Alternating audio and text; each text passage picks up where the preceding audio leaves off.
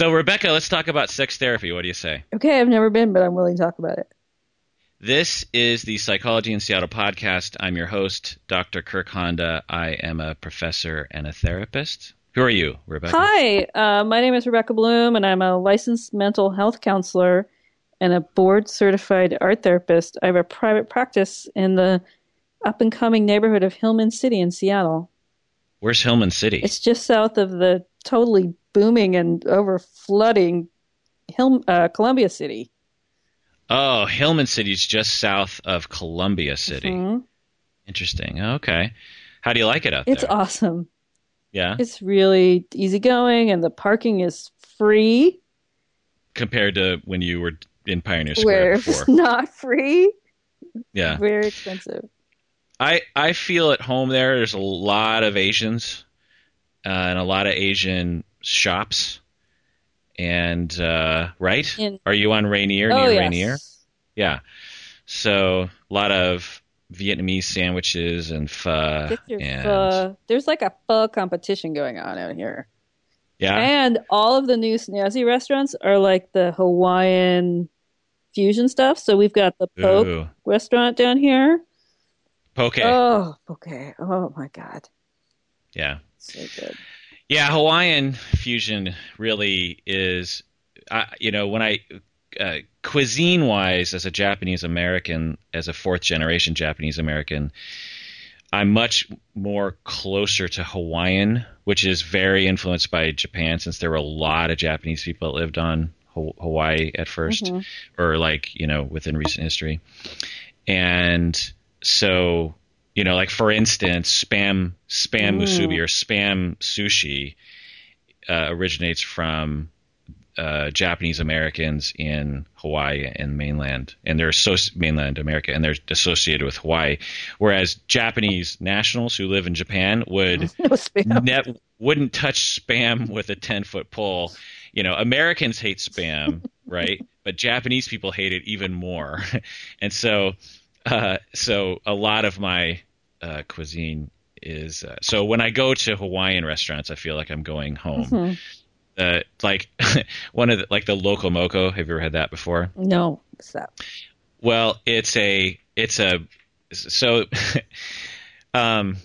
now Japan doesn't eat like this, but Japanese Americans do and Hawaiians do. Where I grew up eating everything on a bed of rice, mm-hmm. so.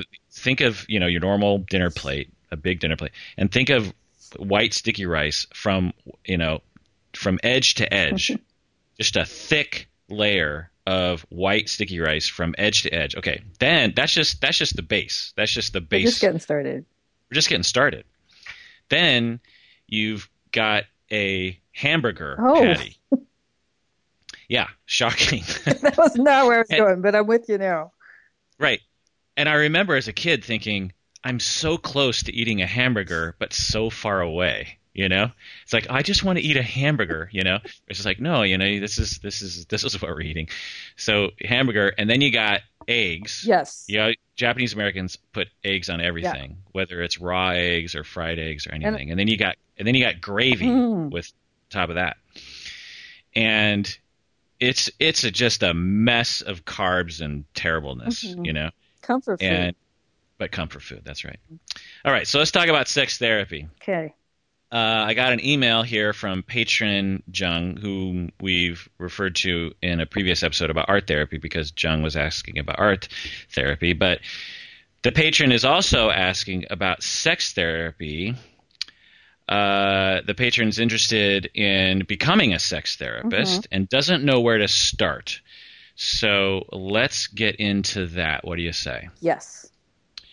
What do you know about sex therapy? You said earlier, you don't do it, but what's your general impression of sex therapy? I realized I think I lied. I think I once saw someone who was certified as a sex therapist, saw them for marriage therapy.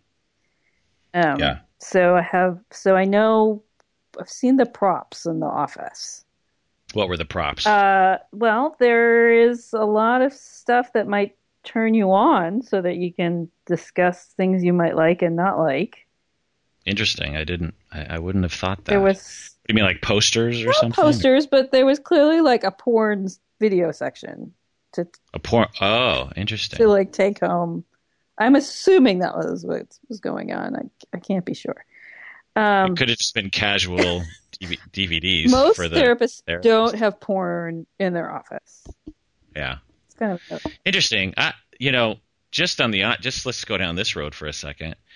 I don't know. That seems a little funny to me. Doesn't it seem funny? Well, I mean, I could see as a sex therapist, you'd be like, you guys, your sex life is X. Why don't you, watch this video and think about if your sex life was Y? Sure. I'm guessing this was before the internet or something because you don't need to hold porn in your hands anymore, as it is. Well, I think maybe this was saying this is sex therapist sanctioned porn because, you can get down a porn wormhole on the interweb. So maybe there's literally porn that involves wormholes. By the way, that is both garden worms and space. Wormholes. It's like I've come across that on accident before. But yeah, well, my thing is like, well, but why have those videos displayed all the time, even for just regular couples therapy clients? I don't know. It just seems a little funny to me. Not to judge your couples therapist, but there's a whole story there, but I can't tell it on the. I actually know the story because you've told. No, you don't know this story. Oh, this is a different story. Oh my gosh. I would say that there is a hope for being comfortable. Knowing this therapist, I'm sure the goal was to just make everything seem really comfortable and accessible. Okay. And all right. Okay. It's just right here. It's just so normal. Yeah. Well, what can the patron do to become certified or competent as a sex therapist? What do you think they can do? So I'm sure there is a national governing body of sex therapists. There is. There has to use the interweb right now at your fingertips. I guarantee you. Yeah. They probably have really fun or really boring conferences, depending. Either the most fun conference you've ever been to, or the not so fun. Yeah. The main one that I can find is the American Association of Sexuality Educators, Counselors, and Therapists. So it's not just for sex therapists, but it's also for sex educators as well, or AASECT, which I guess you would say ASECT, which is unfortunate. But so that's perhaps the main one that you can learn more about sex therapy, their website, and if you follow their process, you can become certified. And just to go over their certification requirements as a sex therapist, you have to be a member of AASECT, which is always, that's that. You have to read their code of ethics. There's $200 right there. Right, a year. You have to learn and read their code of ethics. You have to have a master's degree or a doctoral degree as a therapist or counselor of some sort. You have to be licensed in your state under your profession. Mm-hmm. You have to have a minimum of 90 clock hours of academic coursework in sexuality. Which at the master's level can be hard to get. You'd really have to be at a program that focused on that. Like at Antioch, there's only one class on that. Yeah, in the CFT program, it's mandatory for our students. Is it mandatory for LMHC students? I don't think so. Yeah. It's mandatory for MFT students to take a class in human sexuality, because as marriage and family therapists, we often will discuss sexuality with our clients.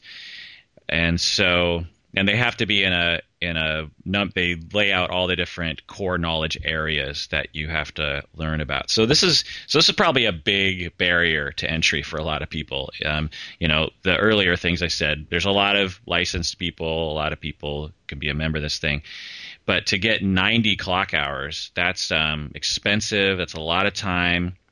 That's a big commitment. That's almost like a full master's degree. Yeah, I'm trying to think like 90 clock hours. Wow.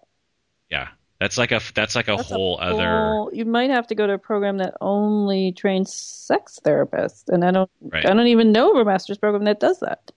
I'm sure there's got to be something out there. And you need a minimum of 60 clock hours in training how to be a sex therapist. So the 90 hours I was saying earlier was just like, knowledge of sexuality.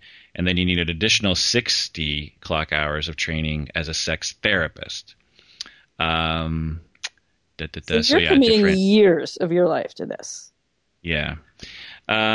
You also need to be trained 10 clock hours of structured group experience. You need to do field work or internship or just professional training. You also need to be supervised by a official sort of person, and you need to apply. And there's other kinds of requirements here. So lots of stuff, lots of requirements. So get busy, ha ha. Oh God, sorry. You got to really get on top of that training, or else nothing's going to happen.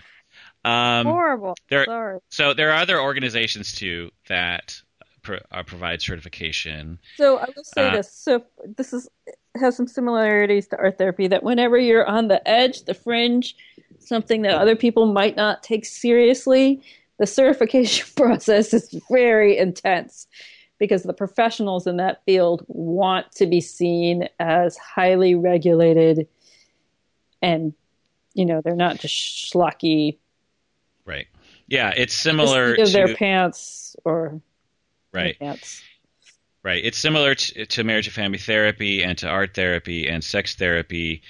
To the general public, you're already starting at a deficit to some extent. And so the creators of the certification or licensure process will often err on the side of rigor. Yes, extreme rigor. So that if there's ever a question about the qualifications for this individual, you can, show a large stack of qualifications for this person. And sex therapy absolutely suffers from bad press and bad ideas and notions about what sex therapy is, and so they've really gone overboard. Because you would think, for instance, to be a certified play therapist at Antioch anyway, you only need in CFT program, you only need to take really 2 extra classes because you already have electives that you can use for play therapy. And so it's like essentially it's just 6 additional clock hours as opposed to 150 for sex therapy. Yeah. And in some supervised play therapy experience at internship or postgrad or something. And so to become a certified play therapist, very minimal extra effort beyond your regular master's, but become a certified sex therapist, my God. Right. But that being said, you have the opportunity to become the next Dr. Ruth. I mean, I think that our society has a real titillation / phobia about sex, and that there's this huge need for it. That, people can get so disconnected from their sexuality, so unable to perform sexually, and that is something that really impacts marriage and self-esteem and all kinds of things. So the other thing is that anytime anybody wants to do anything, especially if they want to be an art therapist, I will say, have you ever gone and seen your own art therapist? So this first thing that I would say to this patron is, have you ever been to see a sex therapist? Because the actual field might be very different than what you imagine it is. And so I hope that you would at least go for 1 to 3 sessions and see what happens in this. Yeah. So that's great advice to the patron, to just seek out a sex therapist and experience it from the client perspective. Maybe they already have. Hard to know. The other thing, as with any of these things that we're talking about, play therapy, to some extent art therapy, you don't necessarily need certification to be a sex therapist. Art therapy, as you are, I would say, to be an art therapist, you should become certified and get all the education. To use it occasionally like I do, I don't think you need that. You need some supervision and expertise around it, but But to become a sex therapist, I think it's, and I think in the field currently, there's a lot of people that call themselves a lot of people that call themselves able to do sex therapy that aren't certified in sex therapy and don't have nearly the education that and supervision experience that certified sex therapists have. So that would be fascinating to find out how certified sex therapists feel about that. I'm sure they're quite bothered by that. In fact, I've read that, that they will say, look, if as a consumer, if you're going to see someone, you really should see a certified person. And, my guess is if you're seeing a certified person, you can rest assured that person is very likely competent. You know mm-hmm. what I mean? For the amount that especially through this organization, but if they're not certified, then it's unclear, right? They could be awesome and they could be terrible. Mm-hmm. And same with certification. It's not like certification guarantees that you're awesome by any means. But for instance, I just did a quick kind of Google and actually looked at colleagues in the area that I know and looked at their websites and found many of them, because I'm a marriage and family therapist, many of them will list sex therapy as something that they do. And yet most of my colleagues don't have certification in sex therapy. And so anecdotally anyway, many people who do sex therapy aren't certified as a sex therapist. So would you say that in a marriage family session, you know enough to get a couple to the next level and that your assumption is if somebody needs a certified sex therapist, there's something more, like would you ever refer out to a certified sex therapist in your practice? Yeah, absolutely. Or just a certified sex professional, for instance, like sexually aggressive youth, for mm-hmm. instance, I will often refer out because that is a very specialized area. And I know colleagues who specialize in that, and there's certification in that in terms of becoming certified as a sexually aggressive youth therapist or counselor. Mm-hmm. If someone, had a, potential medical problem, I would refer them to, obviously a physician. But honestly, the vast majority of presenting problems that I hear are easily treatable by a competent couples therapist, because in couples therapy, sexuality is, it's probably 5-10% of all couples I see will present that as an issue, mm-hmm. or they want to present it as an issue and they wait for me to ask them about it. And then they'd say, yes, actually our sex life is terrible. So thank you for asking. Mm-hmm. But they don't necessarily feel comfortable saying that because they don't know if it's okay to talk about it and they're shamed about it or something. And so as a marriage and family therapist, I and, my colleagues will just naturally over time become experienced, Now, should they augment all of that with other education and training? Absolutely, and I have over the years. But it's been pretty on the fly, It's never been like, okay, I'm going to make a concerted effort this year to educate myself on sex therapy. It's just been kind of piecemealed over my 20 years as a marital therapist. And incidentally, I get hired occasionally as a sex educator by high schools and middle schools. Mm-hmm. And that is not my training, but very quickly I just sort of excuse the expression, bone up on the topic and you get it. Yeah. We'll become competent enough at least to teach ninth graders about sex and whatnot.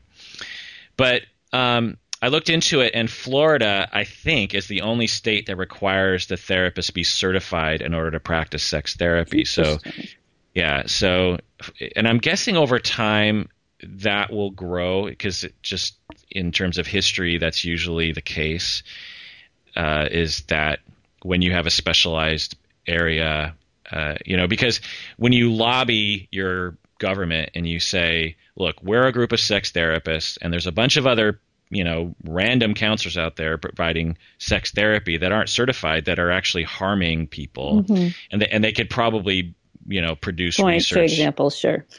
Yeah. And then, you know, it's hard for a legislature to push back on that, you know, and say, no, we, you know, so over time, usually these things just become, you know, they sort of, you know, propagate throughout all the states in terms of making. So my guess is in 20 years, in order to do sex therapy, you need to be certified. It's just a guess. Mm-hmm. But I actually don't like that because, you know, especially when you look at how hard it is to become certified as a sex therapist, and how many couples am I going to see, or our marriage and family therapist going to see, who are not going to go to a specialized sex therapist but would like to talk with their marital therapist about sexuality. And so where's the line and all that kind of stuff? What do you think about that? You know, I mean, I think there's gradations. I think there'd have to be a gradation of what serves as the specialization needed to see a sex therapist.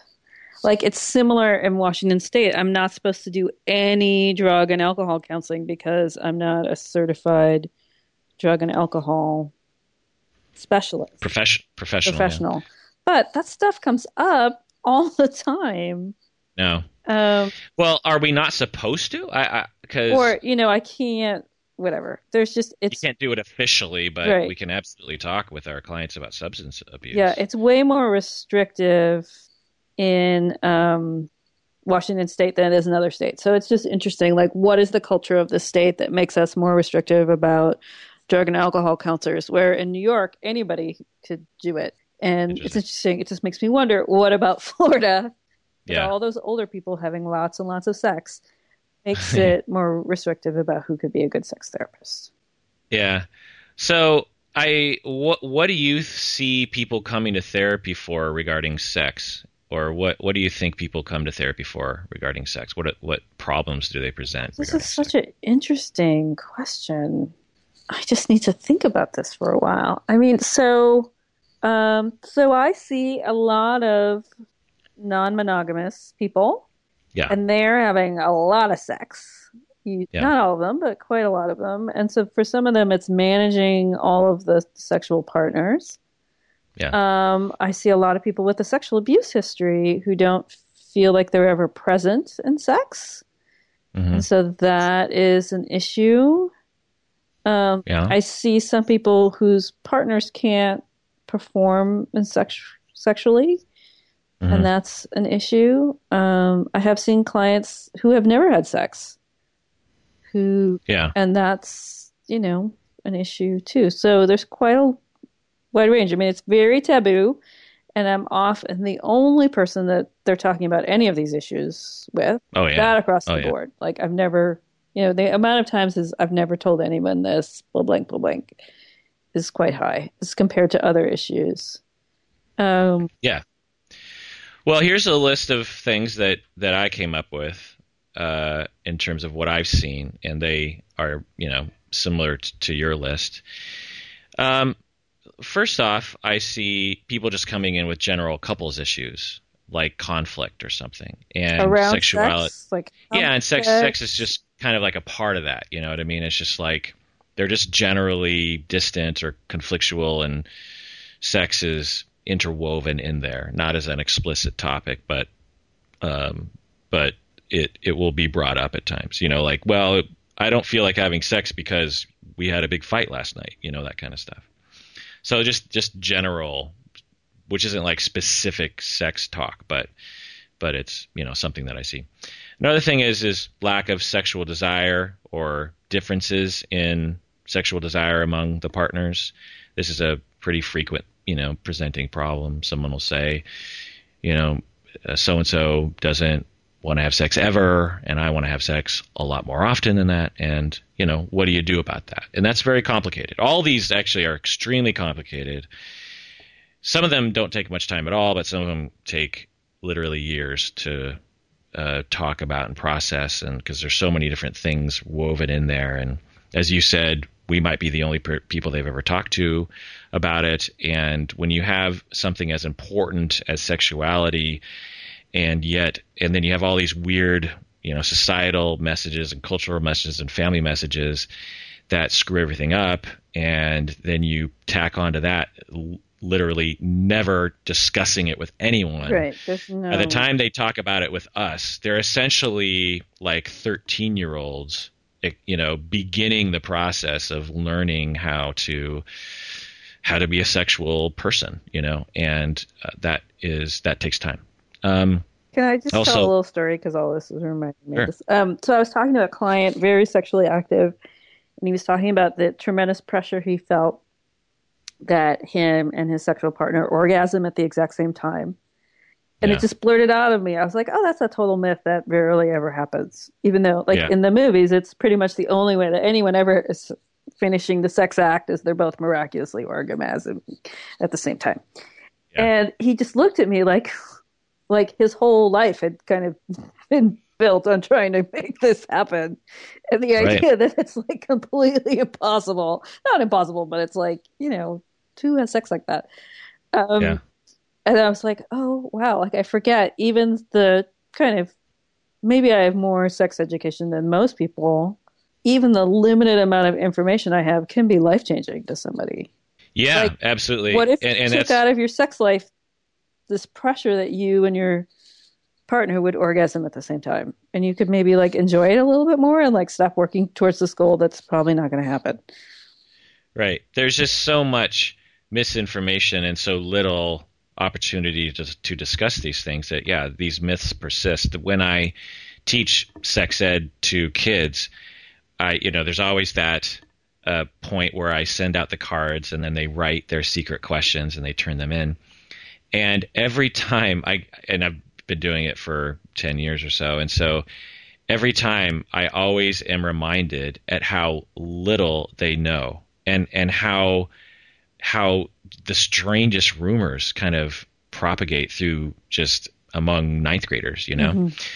and, you know, just simple things and how little they understand, you know, and I think that we as a society or something just underestimate how little people know about something so important. And so often we, like you discovered, we just have to start from the beginning, and just, you know, something so simple as just say, look, that never happens, can be revolutionary to some people. And so in sex therapy with people, I find that I just have to not assume that they know what I know, mm-hmm. and that sometimes I just have to start from the beginning. Other kinds of presenting problems are sexual compulsivity, you know, being compulsive around sex. I've, you know, sex addiction, as mm-hmm. it might be called.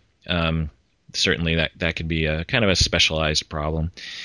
Body shame, mm-hmm. I would say every one of my clients is ashamed of their body in some way. And that, for some people, can at the very least limit their sexuality. But for many people, it means they never want to have sex, mm-hmm. because to have sex, you're in touch with your body, or you might have to be seen naked or felt. And so this, you know, this cultural body shaming that we do in our society can really, you know, prevent people from having a healthy sexual life. Also, sexual shame, as I was talking about earlier, just culturally, we will shame sex in general. Just, you know, it's like, unless you have this extremely narrow version of sex, then there's something wrong with you. Mm-hmm. Or even just being sexual, there's something wrong with you, you know. Lack of erections. Mm-hmm. You used the word perform earlier, yes. which I prefer not to use. Sorry. I'm not one of those people that, because I will often say, you know, the other day, tell me what you think about this. Actually, I was talking with a group of students about suicide, and I said the word commit suicide. And someone raised their hand very nicely and said, Kirk, did you know about the new movement? And, you know, she's very apologetic. She's like, I'm not saying anything bad, but have you heard the new movement to not say the word commit suicide? They actually want to use the word complete suicide. And to my memory, I think I kind of like poo-pooed it. I was like, you know, that's ridiculous. But then I looked it up later on, and yeah, I mean, the word commit I think, comes from committing a sin. Mm-hmm. And therefore, we probably – and where else do we use the word commit? Right. You know, it's not like you say you – I mean, you commit a murder, you know, for instance. But you don't, like, commit yourself to be depressed, for instance, you know. So it's, you know, you suffer from depression. And so when we say – you know, someone kills themselves, for instance, we say commit suicide. And so then I start thinking, maybe I shouldn't, and at the very least, maybe I shouldn't have poo-pooed it when the student said that. So I'm often on the other side of that thing, so I'll never do that to you. But the word perform, I actually don't prefer because it implies performance, obviously, and it implies that you're on stage, which is the direct opposite metaphor when trying to help clients feel not anxious and comfortable enough so that their, you know, brain is such that they will actually become aroused, whether it's, you know, regardless of gender, you need to feel comfortable. And performance is often associated with men and erections and stamina. The word stamina will come up, you know. What's the opposite of stamina? You know, you're weak, you're tired, you know? And so, you know, all those words I think are potentially harmful to clients. Lack of female sexual arousal, lack of orgasm. Plenty of people have a hard time orgasming. Pain during sex. Mm-hmm. A lot of people experience pain during sex. As you mentioned, trauma history. Well, you know, if you've been sexually traumatized, that's likely going to complicate things, and so, you know, recovering from that trauma and or learning how to have a healthy sexual or a satisfying sexual life in the midst of sexual trauma. For instance, if a woman was raped by on a date rape situation, for instance, and later has a partner, talking with that partner, look, there are certain things that will trigger me, right, and I need you to not do those things. And that, remember that time when you did that thing and I, you know, didn't react well? Well, it's not your fault. It's just I've been traumatized, and so we just need to have a conversation about that. And what I find is most people don't. You know, most people who have survived sexual abuse will just hope that they won't be triggered. Mm-hmm. And then when they are triggered, they're ashamed of it, and their partner is left wondering, was it something I did? Like, what's wrong with this person? And, you know, and then, you know, and so it gets really, unfortunately, problematic. And so just helping people have conversations with that. So in therapy with couples, we'll just have those conversations, you know. And I've been with many couples through those conversations, and the partner will almost always say, oh my God, I had no idea. Right. Why didn't you tell me? Right. Well, I'm glad you told me, you know, and the survivor of the sexual abuse will say, well, I don't know. I didn't feel comfortable, or I didn't really even know what was going on. And so it can be a very healing experience for people. As you mentioned, I think gender issues and also just general societal oppression regarding one's sexuality. So those are all the different topics that I personally see. And as a marriage and family therapist, I feel competent in working with those people. Like I said, because it involves all the same skills as a marital therapist when we work with any topic. Mm-hmm. So if someone comes in to talk about conflict, you know, that requires opening communication, helping them to talk, validating their feelings, thinking about how their own backgrounds influence the moment, and all that can be applied directly to sexuality. Sex therapy is not the following things. Rebecca, what do you think are the misunderstandings about what sex therapy is in the general population? You will go to a sex therapist and have sex. Yes, that is not what a sex therapist does. Now, some people will call themselves sex therapists, and they do that, but those are extremely rare people who are practicing outside of the standard of care. What else is sex therapy associated with? I don't know. Well, some of them think you're a sex surrogate. Oh, you know, yes. I was thinking about that, but I. Yeah. Which, you know, there are sex surrogates out there, and they do wonderful work, but that is not what a sex therapist does. sex therapy is just like any other couples therapy or individual therapy session. You know, sit and talk, and apparently some people hand out porn. Handing it out, hand over fist. Which, you know, is, I'm sure, can be very useful for some people.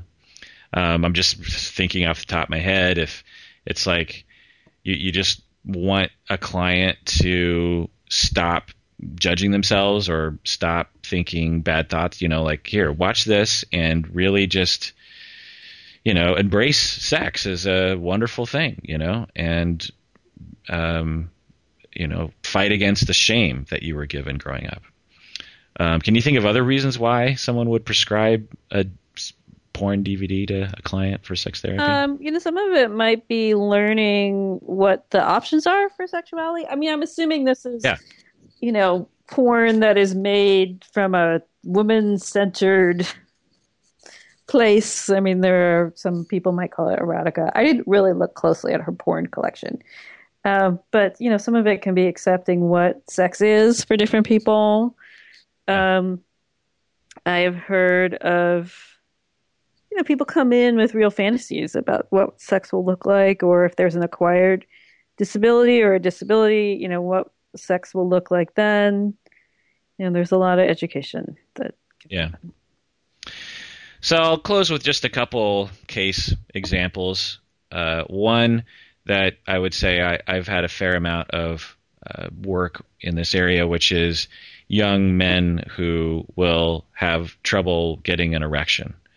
And in our society, we tell young men and boys that they can't talk about their feelings, that they have to be strong, they have to perform, and they have to be sexual, I don't know, just like constantly on, you know, their sexuality is a roaring river and you can't stop them. I mean, that's just sort of like the image that I think of when I think of what we say. And women are like a soft flower that needs to be opened up slowly, you know? And so, God, who are these people? I don't know any of these people. But what that does to boys and men is it makes them think that their erections are automatic, that if they are in the presence of a person who wants to have sex, then obviously they would have an erection. Like, you know, it's just automatic. But they, you know, they're human beings just like women are and need to feel comfortable, and they need to feel safe, and they need to feel close to the person they're having sex with.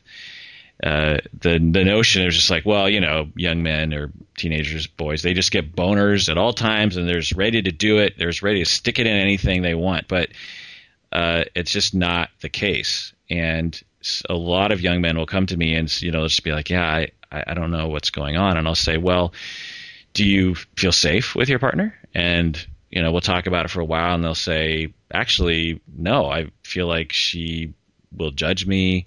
I feel like I don't know. I don't feel comfortable around her. And I'll say, well, that's your problem. I mean, you're not going to get an erection if you don't feel safe, if you don't feel loved, if you don't feel non-anxious. And, or at the very least, they're anxious about getting a boner, and therefore that'll kill it right there. And so, you know, that doesn't require much work because that can be dismantled fairly quickly, and I can see results, you know, not, you know, literally see the results, but they'll tell me that things are working out well. But a more common case example that I'll say is working with couples who will come to me and will say, once I ask them, that they haven't had sex in months or years or very infrequently. And I'll ask them, well, would you like to change that? Because not everyone cares about that sort of thing, but many couples do. And they'll say, yeah, I want to change that. And, you know, maybe it's because of conflict. Maybe it's because of young kids. Young kids will just kill, you know, a couple's sexual life often is the case, especially I think in the contemporary model of parenting where, there, you know, there's a lot more allowing the kid to sleep in the bed and all that kind of stuff, which I think is good for children. But obviously it makes it harder to have sex at night. People working too much in Seattle, the average amount, I think, is like, including commute, would probably be like 60 to 70 hours a week when you include emails at home and that sort of thing. So that's obviously going to kill sex. People are being stressed. People are gaining more weight. And so obviously there's going to be more body issues around that. And so those are often, the common reasons. And the approach that I have is I just move really slow with people and really hold their wherever they're at and help them to just begin talking about it. Because I find that when they talk about it, they will just naturally gravitate towards things that will help them. I never know the solution. I never just say like, well, here's what you got to do, because every couple's different. And I might throw out suggestions. Like one of the suggestions I often throw out is you might have to schedule sex because when you were dating at first, you didn't have to, because one, you probably didn't have kids and you probably spent a lot of time staring into each other's eyes and making out on the couch and whatnot. Whereas now, unless you schedule it, it's not going to happen. And so for some people, I will say, and they'll look at me like, oh, it's so unromantic. And I'll say, yeah, but this is the reality. So and with some couples, I've seen them literally take out their phones and look at their schedule.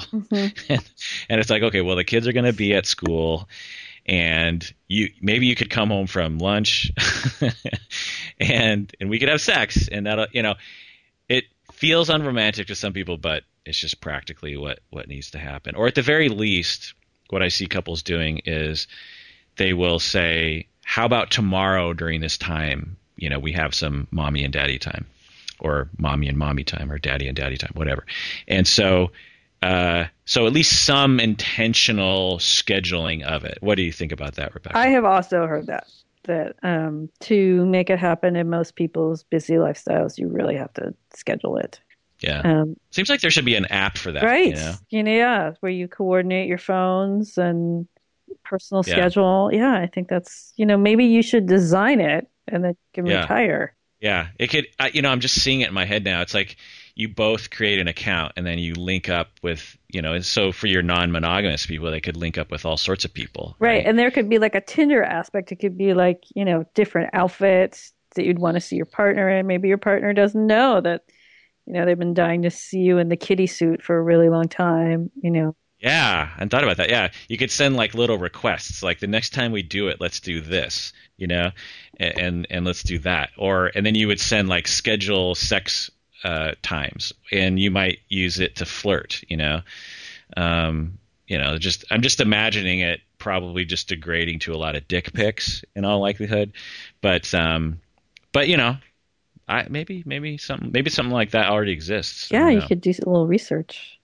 All right. Well, that does it for this episode of Psychology in Seattle. I hope we answered your question, patron Jung, about sex therapy and how to become a sex therapist. It's a lot of work. You better work. You better work. And you better perform well. Got to perform well. And so I just want to talk for a moment about probably the most important sexuality educator to me out there, who's Annie Sprinkle. And so what she would say is that the ultimate act is to dedicate your orgasm to someone. Oh. And she talked about... Like to Trump or something? Well, she actually talked about like during the HIV and AIDS epidemic in the 80s when, there was nothing left to do. You'd so much grief and loss, and so she would dedicate her orgasms to people. But, if people want to try on their concept of being... To people who had died? People who had died or people who were sick. Oh. Like you think about it in the moment, like I dedicate this orgasm to... Blank. So and so. Yeah. Like in the moment you think that or you say it. Yeah. All right. That does it for this episode. Thanks for joining us. Please take care of yourself because you deserve it.